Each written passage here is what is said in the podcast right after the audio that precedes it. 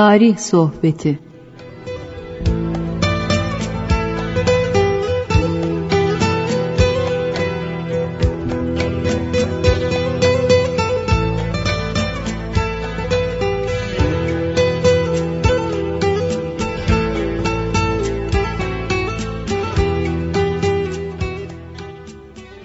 Merhaba kıymetli dinleyenlerim.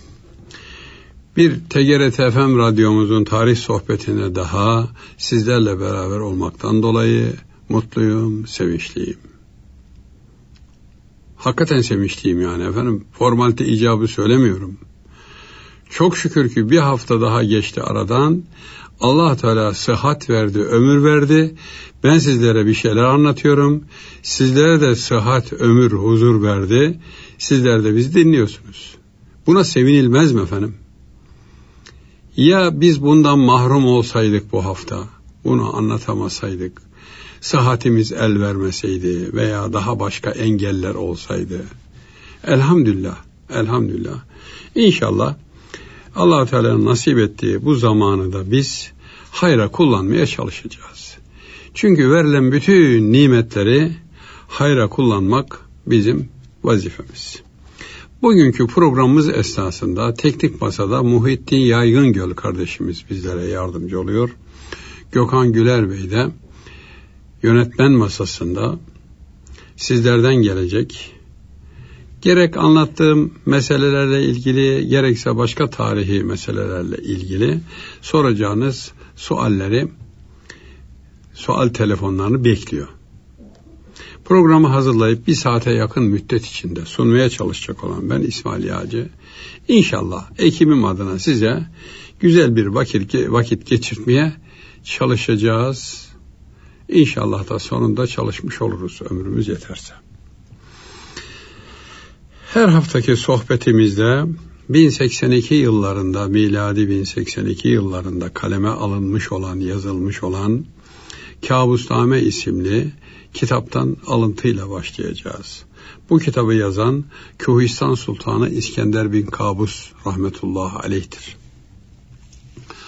Oğlu Gilan Şah'a hem vasiyetname hem nasihatname olarak güya kaleme almış ama dünyadaki ilim adamları bunu birçok dillere tercüme etmişler. Transkripte etmişler. Avrupa dillerine çevrilmiş.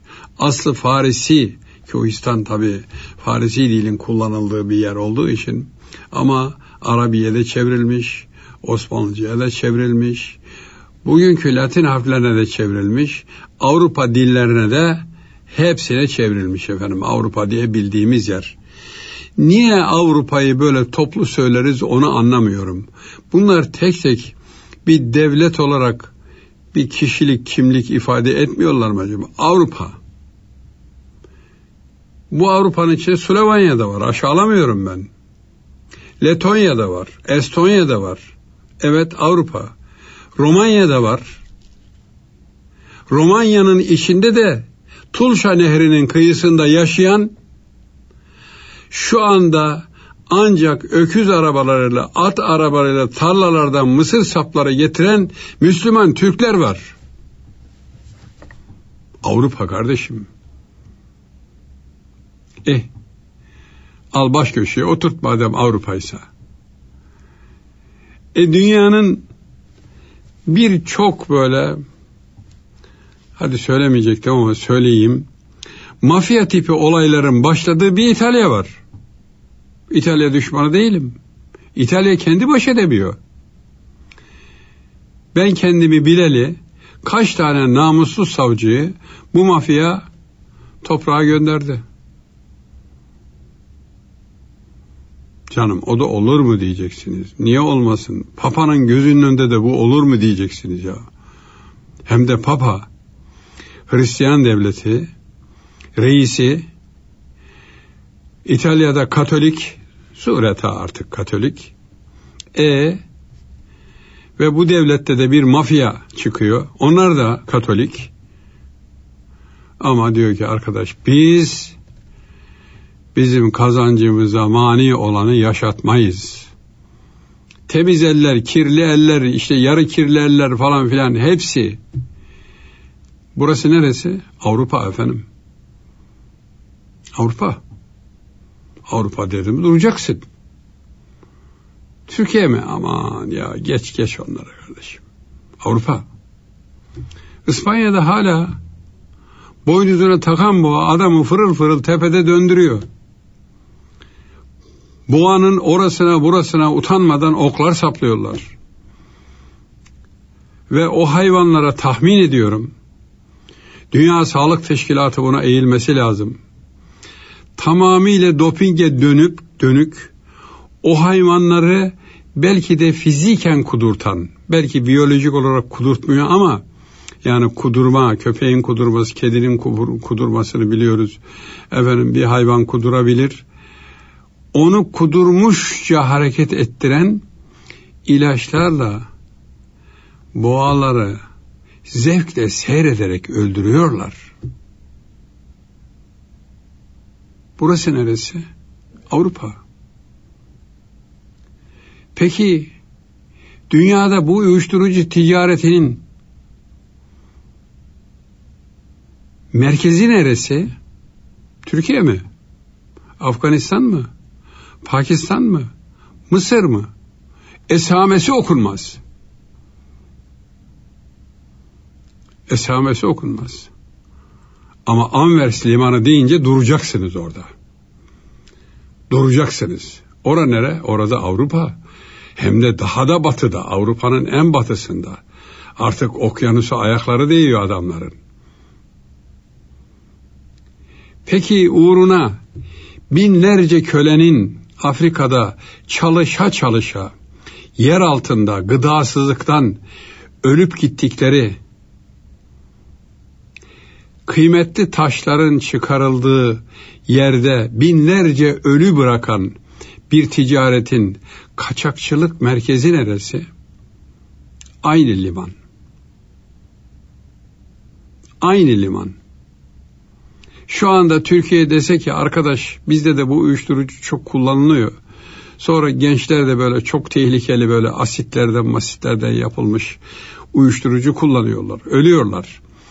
Bunun daha masumunu, daha organiğini acaba Bakanlar Kurulu karar verse de dese ki işte memleketin filan yerinde şöyle bir çiftlik, çiftliğe de çeşitli kısıtlamalar getirmek suretiyle nasıl pancar üretile, üreticileri varsa, tütün üreticileri varsa onu da bir çiftlik, iki çiftlik izin verse de bazı uyuşturucu olacak şeyleri yetiştirtirse Türkiye'nin tepesine atom bombası atarlar.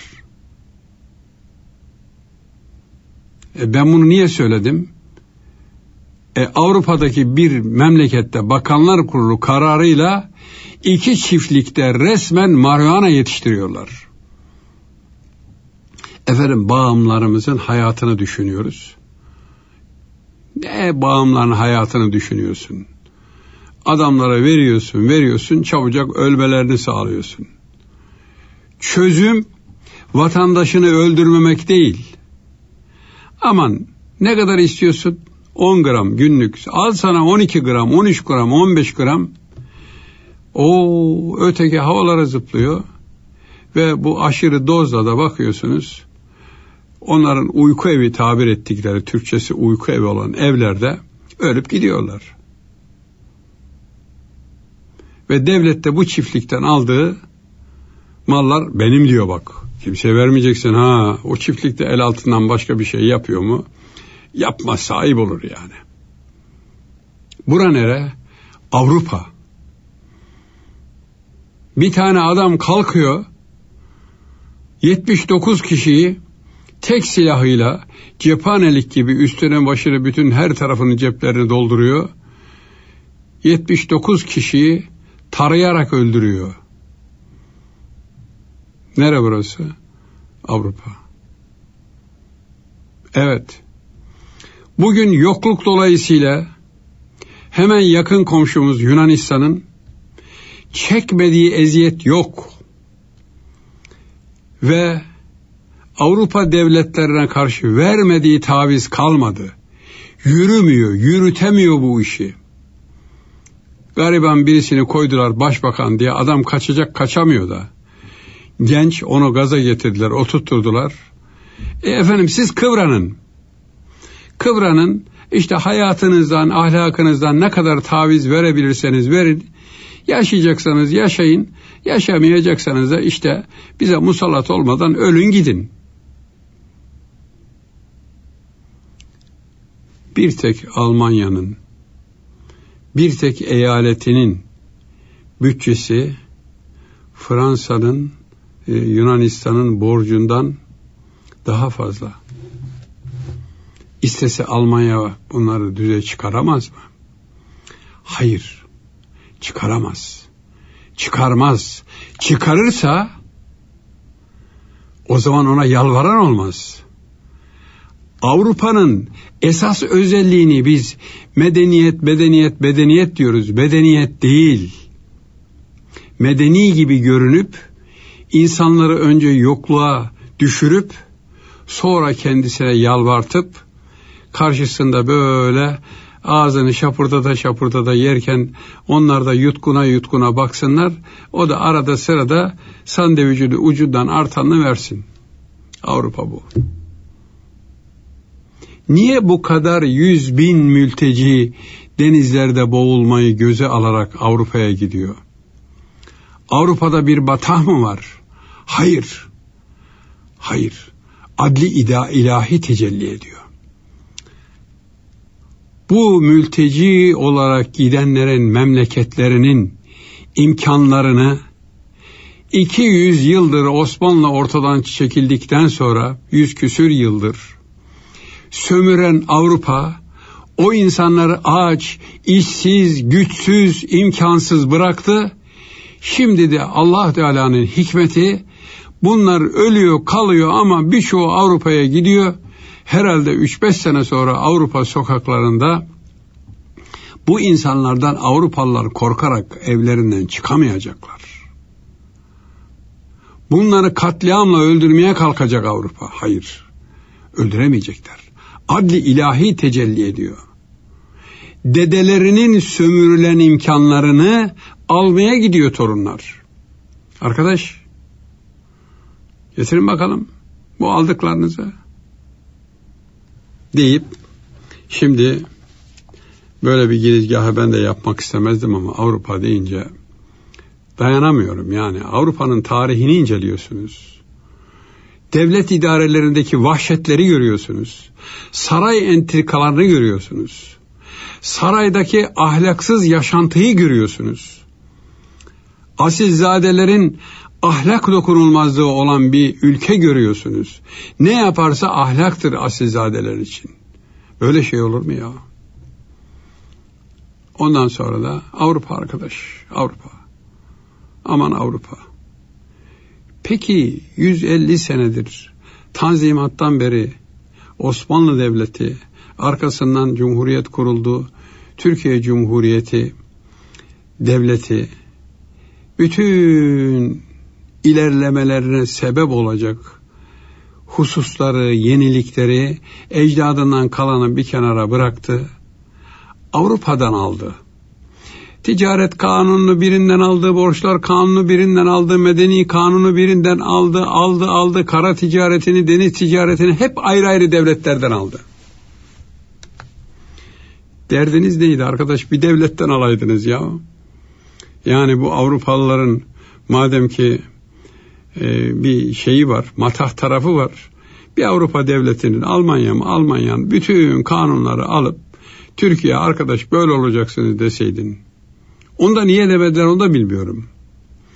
Ötekilerin hatırı kalır diye mi yaptılar acaba? Ama zannetmem ya. Yani kendi devletini insanlar yönetmeye çalışırken kalkıp da aman ya Fransızların da hatırı kalmasın. Onlar da kibar insanlar ya. Dilleri falan da böyle şen şakrak falan. Onlardan da bir şeyler alalım. Alın alın çocuklar falan. Öyle mi? Bilmem ki. Kabusname'ye geldik. Kabusname'den şimdi sizlere arzlarımı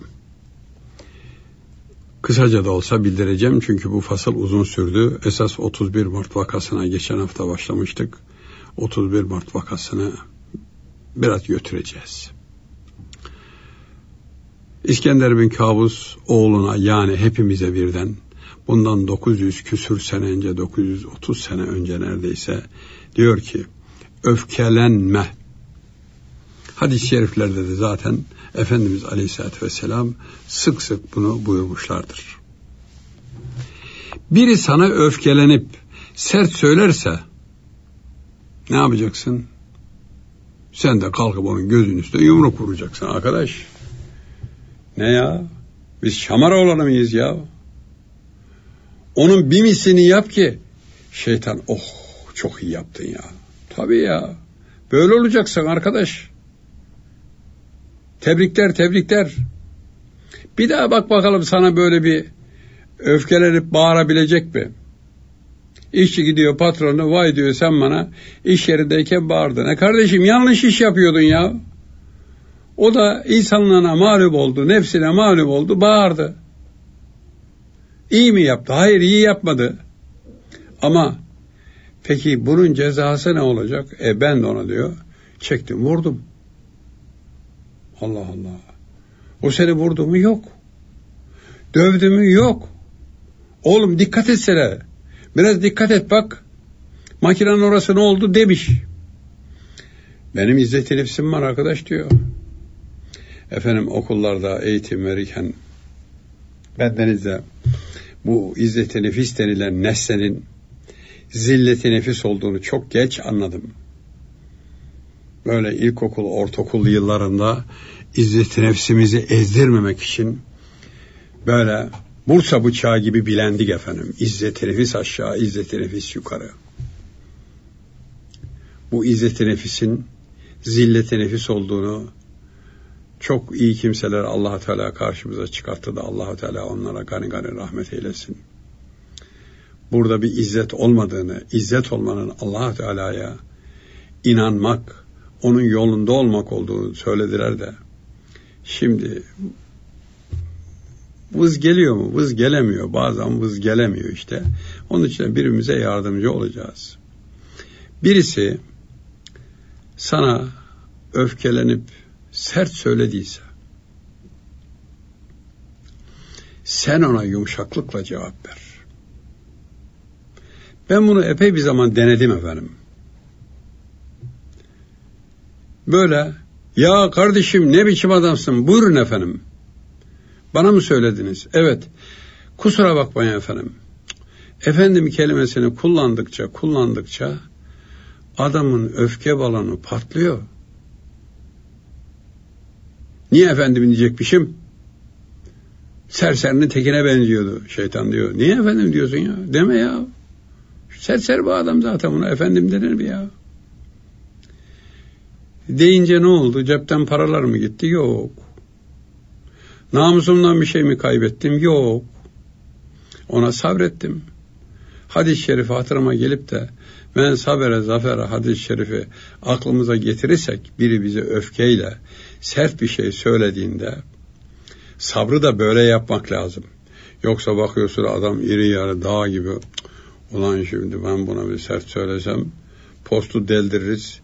Ee, o fiziki o, o, o manevi bir faydası yok. O susma fiziki olur. Evet. Bir tek bunu arz ediyorum bu hafta. Çünkü bunda uzun konuşacaktık. Daha devamları var ama e, o da bizim 31 Mart vakasını kenara iter korkusu içindeyim.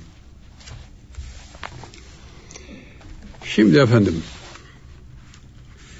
geçen hafta 31 Mart vakasının neticesinde Abdülhamit Han'ın halledildiğini söyledik.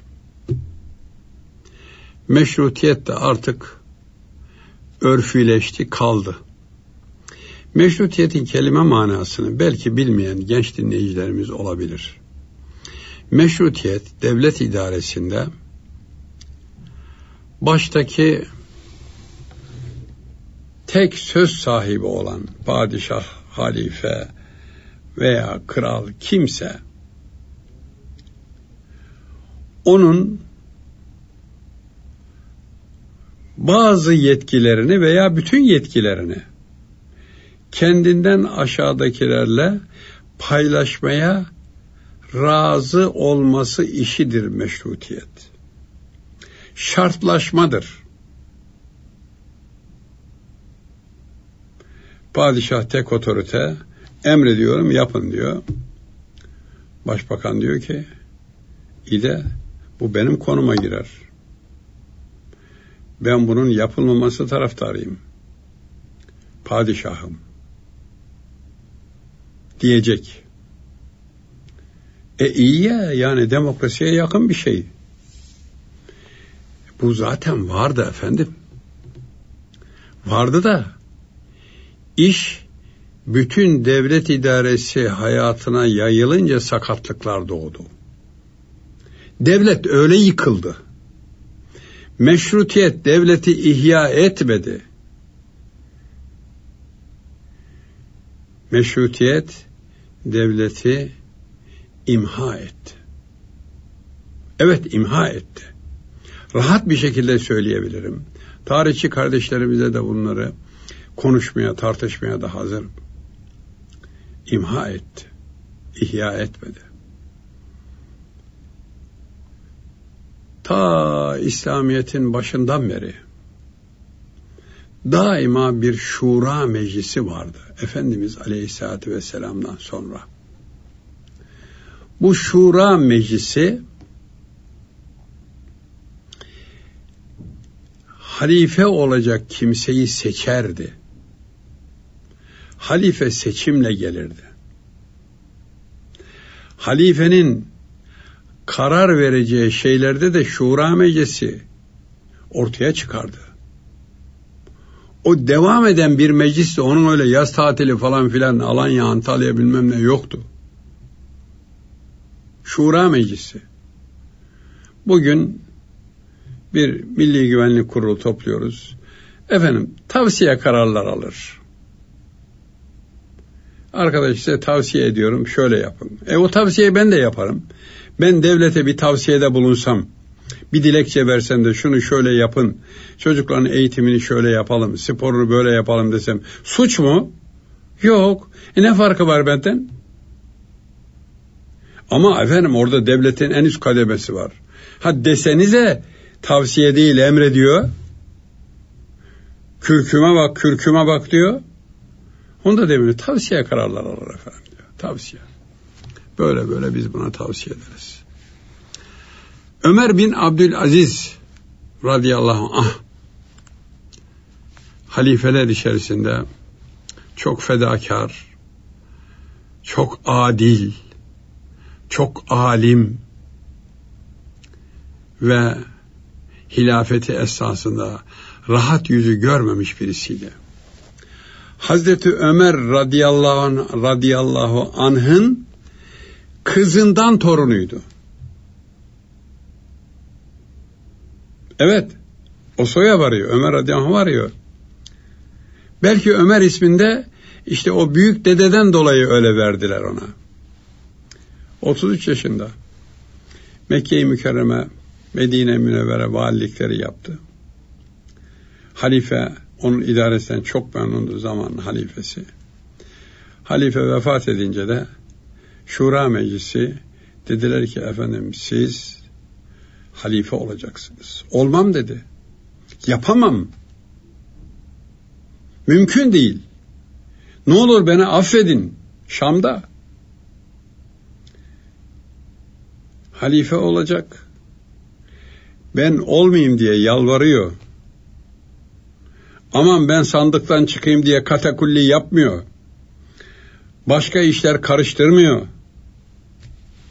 Dediler ki hayır. Biz öbür halife zamanındaki sizin idare tarzınızı gördük. Müslümanların idaresinde Efendimiz Aleyhisselatü Vesselam'ın halifesi olmanız icap ettiğine karar verdik. Bu da bizim kararımızdır. Sen de bu karara uymaya mecbursun. Mecburen peki dedi. Eşi Fatma Hanım o da Seyide bir hanımefendiydi. Efendim. Hanım gel bakalım dedi gel. Gel. Bir oğlumuz oldu gel. Ben halife oldum dedi. Hayır mübarek olsun bey dedi. İyi ama dedi. Ben şimdi gece gündüz 24 saatimi işime vereceğim. Eşime veremeyeceğim. Yani bugüne kadar senden razıyım. Bana iyi bir hanımlık yaptın. Evimin direğiydin. Ama şimdi ben sana iyi bir beylik yapamayacağım. Senden alakalanamadığım günler çok olacak. Günlerce sürebilecek bu. Ben senden rica ediyorum. Seni bu konuda muhayyer kılıyorum, serbest kılıyorum. İstersen benden ayrılabilirsin. Çünkü sana rahat yüzü göstermeyeceğim. Ben bunu kesin biliyorum. O kızcağız gözyaşlarıyla Fatma Hanım allah Teala gani gani rahmet eylesin. Her ikisine de. Dedi ki sen allah Teala'nın yoluna böyle hizmet ettikten sonra benim senden benimle niye ilgilenmedin diye bir hak talebim olmayacaktır. Bunu unut dedi, unut. Peki dedi o zaman. Madem ki bu şartımı kabul ettin, tamam evliliğimiz devam etsin. Ama senin dedi gelirken baba yönden getirdiğin mücevherlerin var. Sen zenginsin, ben fakirim.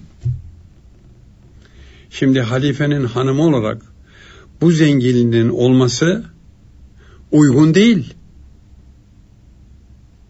Peki ne yapayım dedi.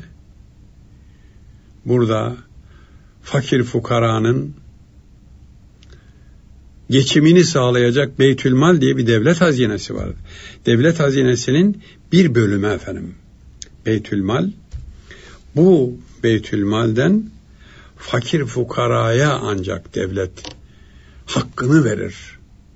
Hakkını vermek için onu kurmuştur. Beytülmal'e bağışlaman lazım dedi.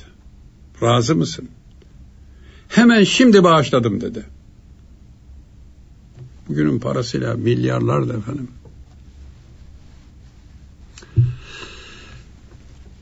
Ve halifelik devam etti. Efendim. Ama teknik masada diyor ki sen bu işe girdin ve reklam arasında iki dakikada geçtin. Doğru. Küçük bir reklam aramız var. Anlatalım değil mi Ömer bin Abdülaziz Hazretleri? Evet der gibisi anlatalım efendim. Kısaca onu anlatalım. 31 Mart'ı anlatacağız Allah ömür verirse. Küçük bir aramız var.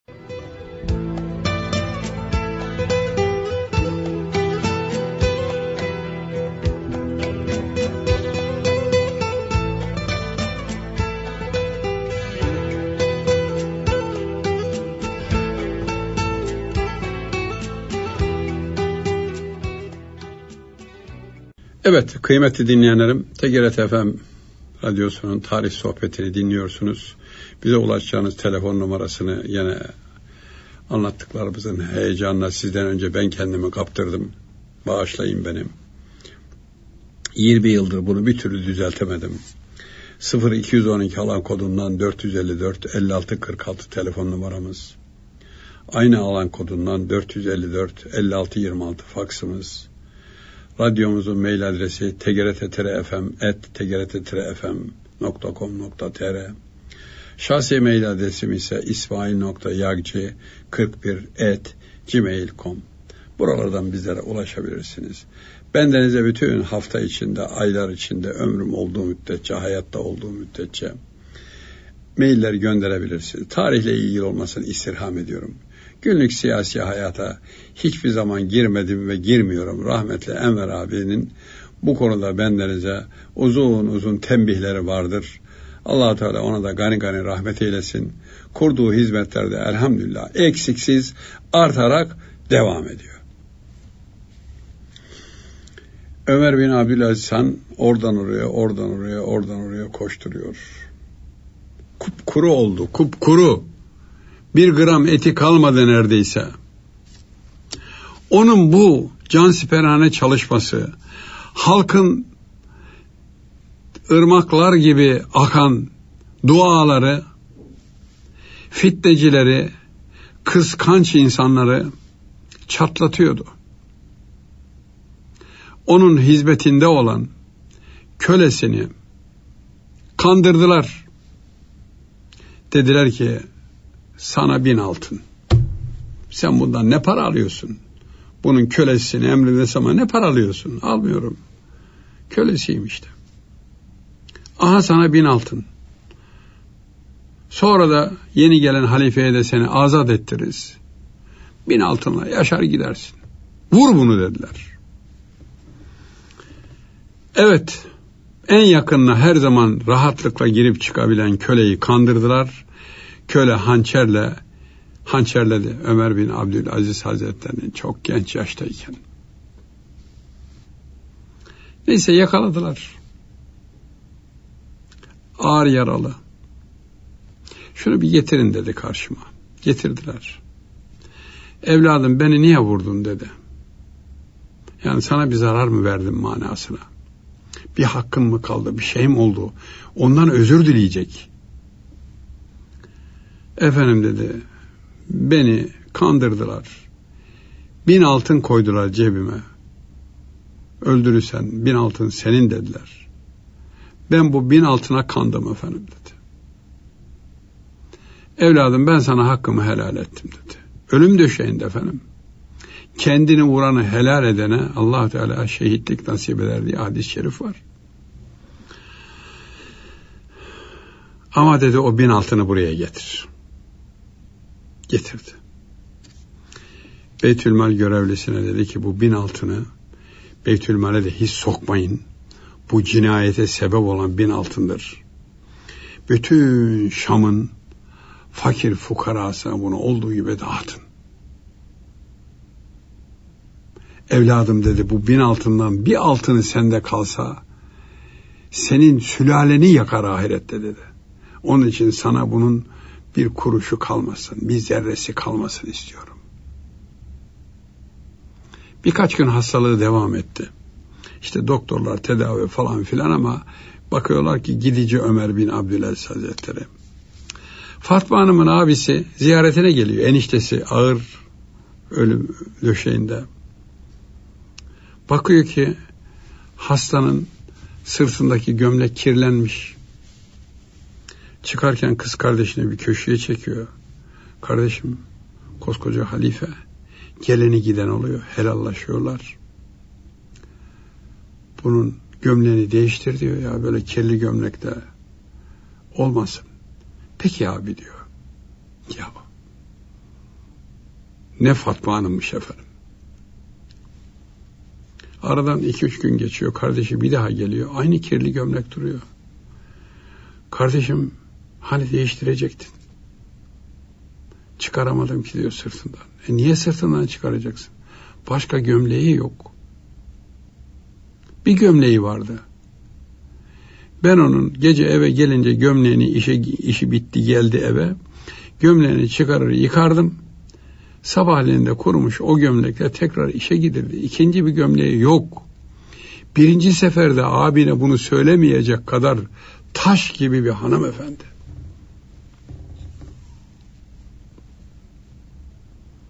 Evet. Şam yolu üzerinde Halep'i geçtikten sonra Humus'ta bir köyde Ömer bin Abdülaziz Hazretleri'nin Humus'ta Hama arasındaki bir köyde hanımıyla beraber yan yana yattıkları kabirleri ve üstünde de bir türbesi var. Çok ruhaniyetli bir yer allah Teala nasip etti. Orada onun türbesinin çekinimi yapmak bu hadiselerden hemen önce hadiseler başlamadan üç gün önce veya iki gün önce yanlış olmasın. Çekmek kısmet oldu. Bugün de sizlere bunu bu programda anlatmaya çalıştım. Nerede o idareciler? Nerede şimdi Avrupa Avrupa dediğimizin idarecileri? Her birinin gençliğinden başlayarak şöyle tercümeyi halini, şeceresini veya bugünün ifadesiyle özgeçmişini dökseniz kokudan Avrupa'ya kimse gidemez. Ben Avrupa düşmanı değilim. Orada da fevkaladelikler görmedim. Aman abi dediler işte Belçika kralının şu sarayını bir görün. Bana ne kardeşim Belçika kralının sarayından?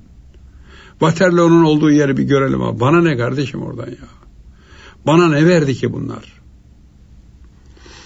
Şimdi 31 Mart vakasını da madem ki başladık efendime söyleyeyim biraz götürmemiz lazım. Yani öyle deyip de program başka bir şeyle bitirmeyi de arzu etmiyorum. Abdülhamit Han'ın o çıkan olaylarla 1908'deki meşrutiyetin ilanından 1909 31 Mart'ına yani 13 Nisan'ına kadar geçen aradaki Selanik'ten getirilen dört avcı taburunun kışkırtıcı ajan rolüyle memlekette din elden gidiyor. Din elden gidiyor. Şeriat isteriz. Nedir böyle askere şapka giydiriyorsunuz diye.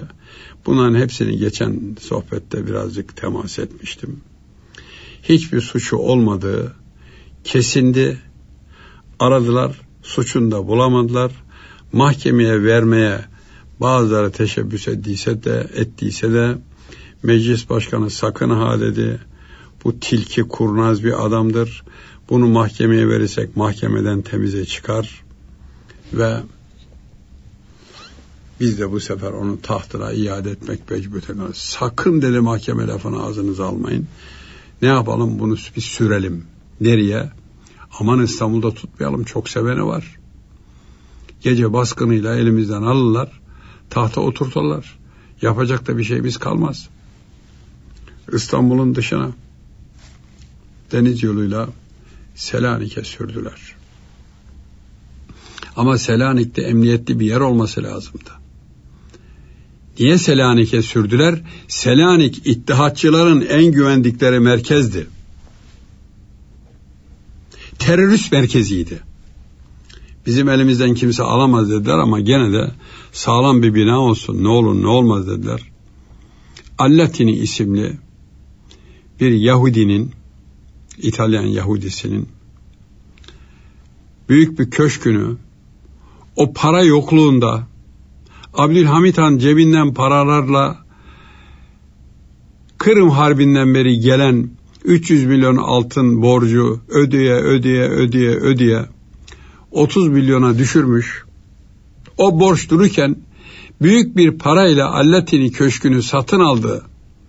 Devlet satın aldı ve Abdülhamit Han'ı oraya kapattılar efendim. Kelimenin tam manasıyla kapattılar çoluğuyla, çocuğuyla, aile efradıyla böyle çok kötü döşenmiş, çok kötü tefriş edilmiş bir yerde yaşamaya mahkum ettiler. Etraflarında da muhafız erler ve subaylarla beraber. Tarihçiler 31 Mart hadiselerine şöyle bir iki sebep söylüyorlar. Meşrutiyetin ilanından o güne kadar geçen zamanda İttihat Terakki Cemiyeti'nin baskısı ile güvensiz karışık bir ortam, or, durum ortaya çıkması. Bunu tarihçiler söylüyorsa yanlış söylüyor, yalan söylüyorlar yani. Hilaf hakikat söylüyorlar. Güvensiz bir ortam yoktu. Sadece onların düzmece provokatif hareketleri ve kalabalıkları vardı. Onlar da İstanbul'un dışındaydı. Selanik ve civarındaki Balkan şehirlerindeydi. Yani terörist ittihatçıların üstlerindeydi bu. Halk memnuniyetsiz. Tabi memnuniyetsiz olacak. Halk memnun mu olacaktı?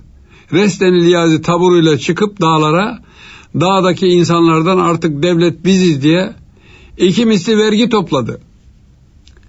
Şimdi de çeşitli hareketler yapanlar böyle halkın canına, malına, parasına göz dikmiyor mu? Birçok memleketlerde. Ondan sonra hem orada halkı kıstırdı ittihatçı birlikleri askerlerle beraber ümüğüne böyle parmağını basarak şuradaki Adem halkasına ümük diyorlar ya efendim Anadolu'da. Bastığı zaman nefes alamaz insan oradan. Nefes borusunu kapatır.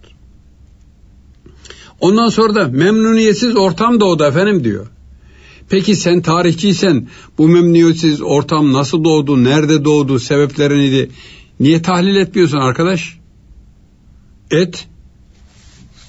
Evet. Tabi bunlar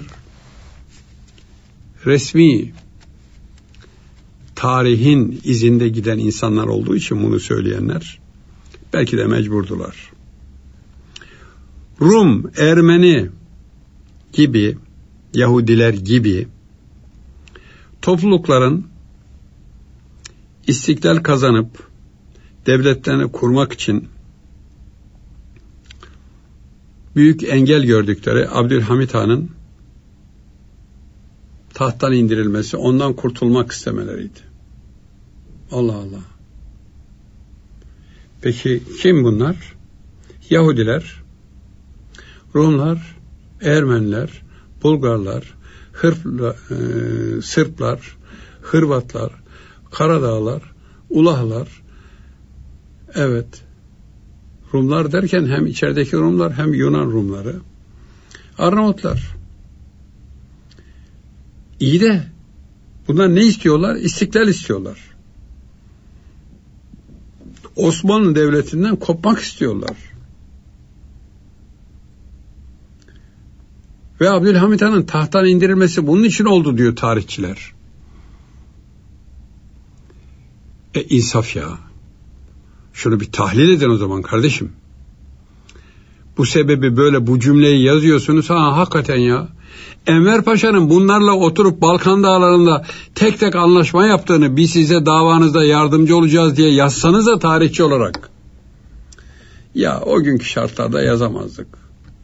Ya ya demek ki sizin kaleminiz hani bazen işte cüzdan vicdan lafları geçiyor ya efendim. Sizin kaleminiz de ona göre mi çalışıyor? Maalesef.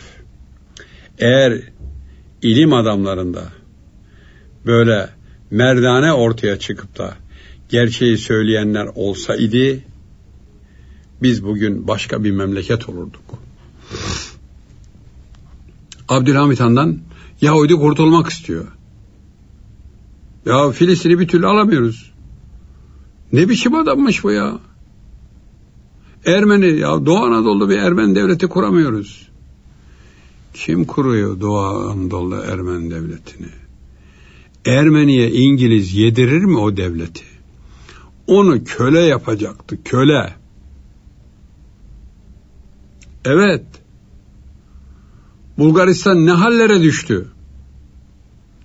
Bulgaristan'ın istiklalini verdik diye Ferdinand Koburk'u getirdiler koydular. Ne hallere düşürdüler? Finos'u yapmaya çalıştılar. Finos'u. Yine oradaki ata yadigarı, evladı Fatihan'dan Bulgaristan, efendim Makedonya, Bosna Hersek gibi Balkan topraklarında kalan evladı Fatihan'dan kardeşlerimiz orada vaziyeti kurtardılar. Komünizme karşı da onlar diner, direndiler. Komünizm de onları diğer halktan daha fazla düşman görerek ezmeye çalıştı. Malsız, mülksüz bırakmaya çalıştı. Oradan sürdürmeye çalıştı. Adları değiştirmeye çalıştı. Sünnet olayını yasakladı. Yaptı, yaptı, yaptı. Belena adasında nice insanlar dört duvarın arasında öldü gittiler. Ne istiyorsunuz ya bu insanlardan? Bu insanlar ne yaptı senin ananı babanı mı öldürdü derler. Anadolu'da sorarlar. Ya ne, ne kızıp duyuyorsun ananı babanı mı öldürdü bu adam derler. Hakikaten ne, ne istiyorsunuz?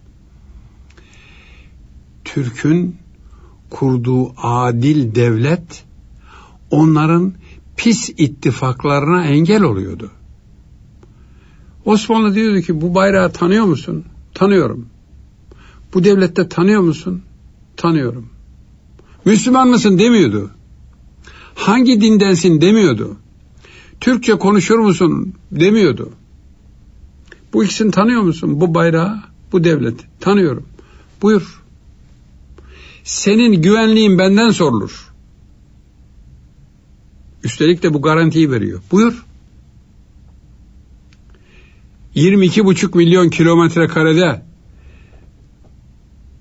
o günün şartlarında 100 milyonun 150 milyonun üzerindeki insanın aralarında 5 bin 6 bin kilometre mesafe olan ekvatorun 8 derece ekvator çizgisinin altına kadar inen bir Osmanlı hakimiyetini düşünün.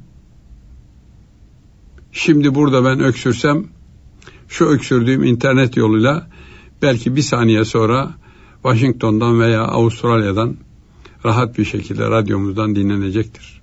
Peki bir saniye bile sürmeyecek belki. Böyle bir iletişim yok o zaman. Buyurun işte Yemen'in şu anda düştüğü duruma bakınız. Osmanlı zamanında Yemen hiçbir zaman şu andaki düştüğü perişanlığı yaşamadı.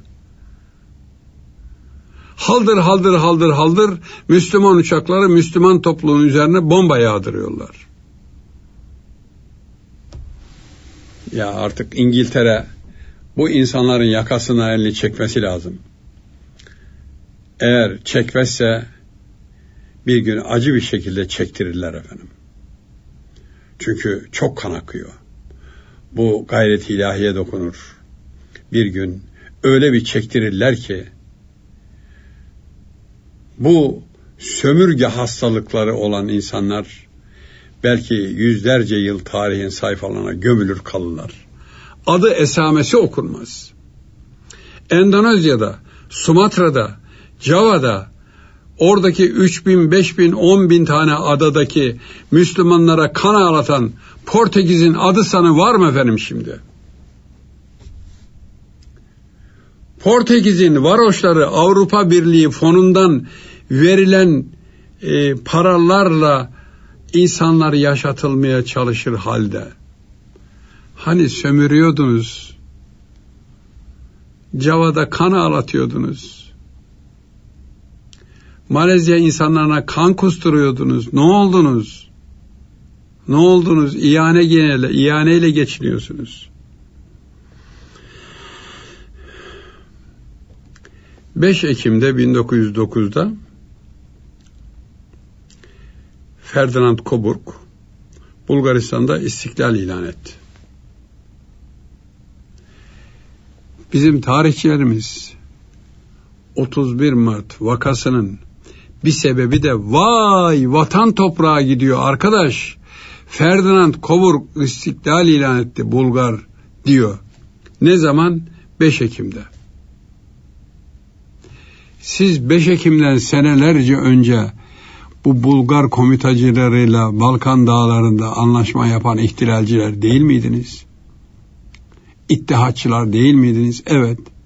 Şimdi İstanbul'a basan, İstanbul'u basan bu hareket ordusu da sizin yönetiminizde değil mi? Ya hem Ferdinand Koburg'un adamlarıyla, çeteleriyle, yani Sandenski'yi yanında al getir Taksim kışlasına Enver Paşa. Sonra da de ki arkadaş vatan toprağa gidiyor ya. Abdülhamit Han bakmıyor ya. Koca devleti Ali Osmaniye gidiyor. E peki Sırplarla anlaştın. O anlaşmayı niye yaptın? Yunan'la anlaştın. O anlaşmayı niye yaptın? Balkan harplerinde ne yaptın 1912-13'te? Eğer Abdülhamit Han'ı bundan dolayı tahttan indirecekse 1913'te İttihaçların hepsinin paramparça edilmesi lazımdı.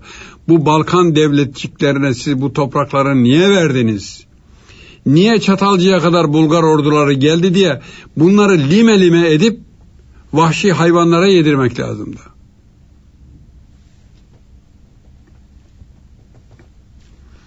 Tabi Avusturya Macaristan İmparatorluğu'nun Bosna Hersek eyaletine ilhakı. Bu öyle acı bir şey ki efendim. Avusturya Macaristan devletiyle Abdülhamit Han'ın siyaseti sayesinde Osmanlı ilişkileri çok iyi bir durumda. Bunlar böyle güzel ilişkiler devam ederken Bosna Hersek'te efendime söyleyeyim 1908 seçimlerine milletvekili seçilecekler ya efendim. Bizim meşhur paşalardan birinin kardeşi İsmail Paşa oradan aday olmak istiyor. Halk da diyor ki ya bizim kendi adayımız var.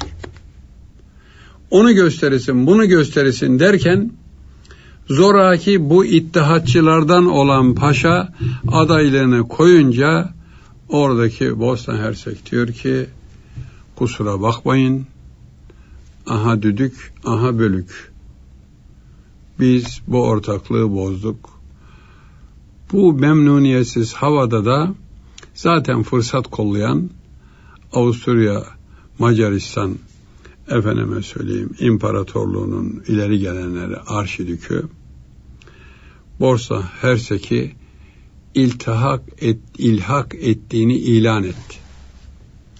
Ettiğini ilan etti ama asker sokmadı.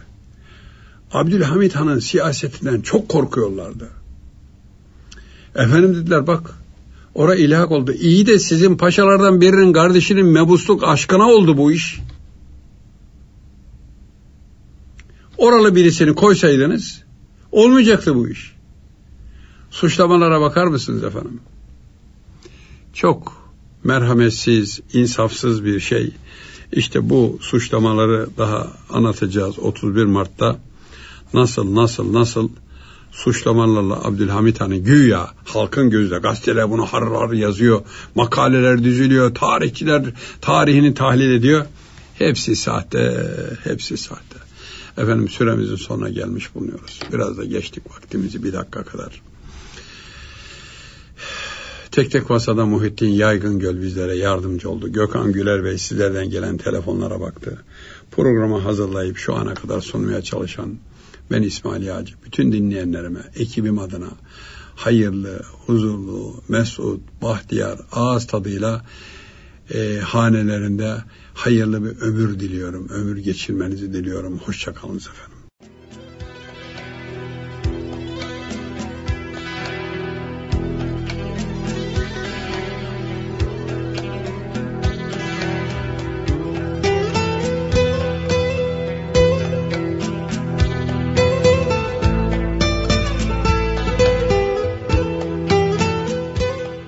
Tarih Sohbeti